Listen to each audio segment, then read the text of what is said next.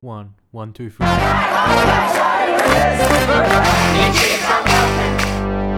Hello and welcome to the People Powered Green Left podcast, where we give a voice to the 99% and not the big corporations. If you think this project is important, please consider becoming a supporter today. Now, on to our latest episode. This is Alex Bainbridge for Green Left. I've just spoken with Sue Bolton, Socialist Alliance councillor on the Merri-bek uh, City Council. Uh, she and uh, independent socialist Monica Harte co-organised a rally last night uh, in, in Melbourne's northern suburbs to show solidarity with the people of Palestine. We decided to organise a, a, community solidarity event with Palestine uh, after receiving an email from a local resident.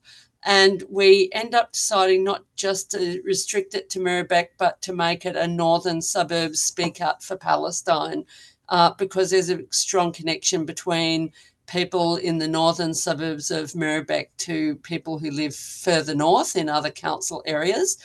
And we got a really strong response from local community groups, both people um, in the Muslim community, people in Pakistani and Bangladeshi and South Asian um, South Asian community in general, people from Middle Eastern communities, Palestinians, um, but also other people as well, Kurds and others who came and, and supported our protest, and also a lot of volunteers um, for the running of the event um, joined us as well. We had around a thousand who uh, participate at some point in the two-hour protest, and we deliberate, but we did deliberately stage the action at that time so that we lined Sydney Road and Bell Street with placards saying "to to support Palestine," "to to support Gaza to to stop the killings in Gaza, signs like that, and we got a huge response from passers-by, like passing motorists, because it's peak hour, and like judging by the number of toots of support, the people of uh, in the north are with Palestine and not with the Australian government's uh, rotten, rotten position of being complicit with genocide. Why is it important that people in Australia protest what the Israeli government is doing right now? Well, it's absolutely critical, especially as governments all around the world are standing with Israel despite the fact that Israel has clearly indicated with its uh, comments um, by various ministers, official figures, and um, military personnel that it is intended on not just a war against Gaza, but a genocide against people in Gaza, while also still conducting a war in the West Bank against Palestinians there as well.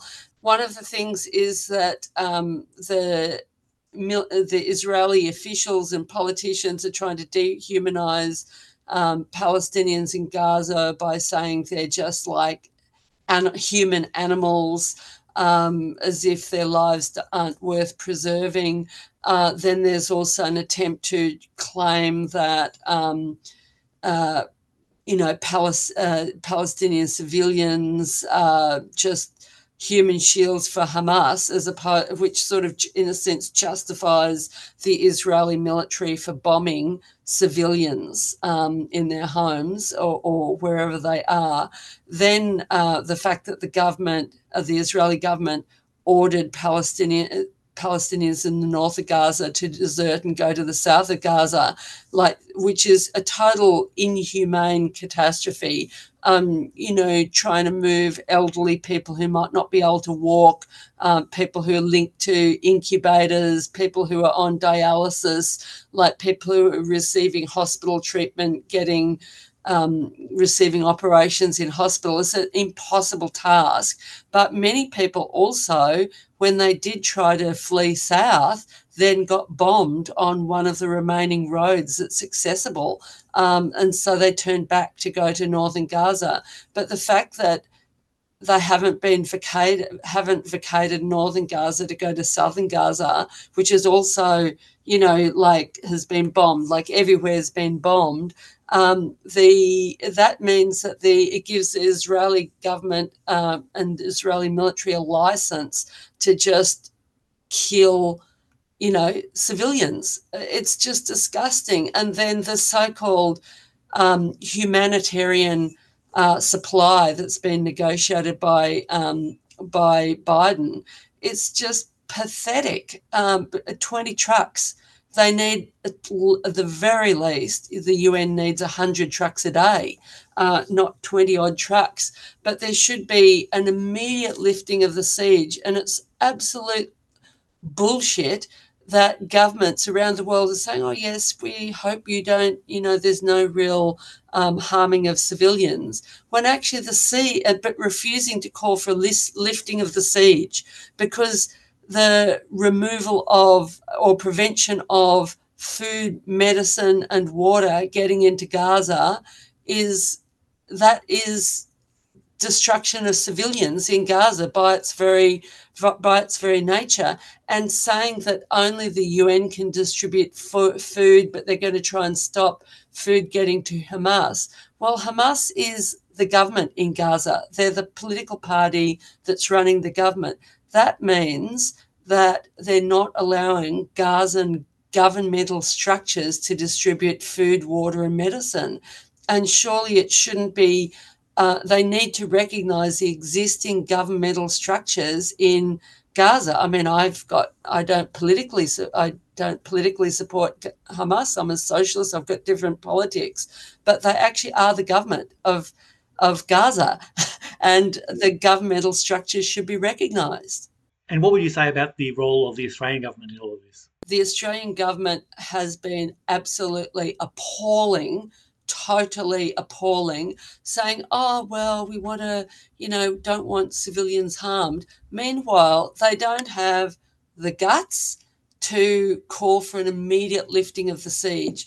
If they were serious about saving civilians and not harming civilians, they would, at the very least, call for an immediate lifting of the siege and and allowing unfettered amount of water, electricity, medic, medical aid, construction materials to do repairs into Gaza, and they would immediately call call for an immediate cessation of all the bombing of Gaza and the reconstruction of Gaza. Of course, even if all of that was met, there's still the question of the occupation.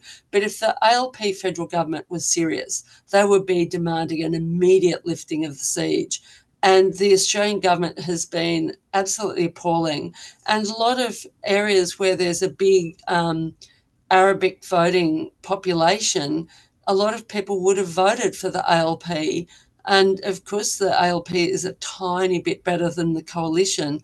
But I would say on this question of Palestine, the, the ALP is probably no different to the coalition. They've probably got an equals position of basically being lock, stock, and uh, a full step in behind Israel and the United States. You know, the refusal of the world's media, the refusal of most of the governments in the world to recognize what's happening to Palestinians day in, day out um, is like you know that that is really disturbing because Palestinians have been victims of, um, you know, really gruesome civilian attacks, and of course, no one likes seeing any attacks on civilians anywhere of any group whatsoever. But it was, you know, what happened in Israel is a product of the long running occupation and pent up frustrations. And there is some evidence that it may not have even been Hamas. It might have been some other fighter units that uh, entered Israel when Hamas broke through the blockade. And um, other, others, um, you know, others sort of did the killing of civilians in Israel. So it might not even have been Hamas. Um, is some information I'm you know, it's not very, I've not verified, but some information I've received that indicate it might not have been Hamas, it might have been others responsible. But still, there hasn't been an equal um, equal condemnation for the Palestinian civilians who are killed. And right now, doctors in Gaza operating on people without anaesthetic. Like that's just shocking. Like diseases are breaking out because there's no clean drinking water. People are trying to drink seawater because there's no clean drinking water being allowed in. Israel controls the electricity, they control the water, they control the, ba- the food supply.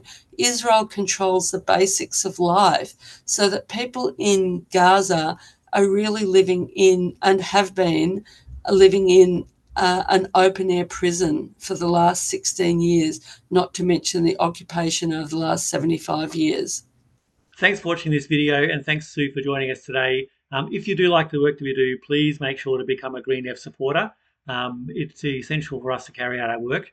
Um, you can find out more information at greenleft.org.au slash support.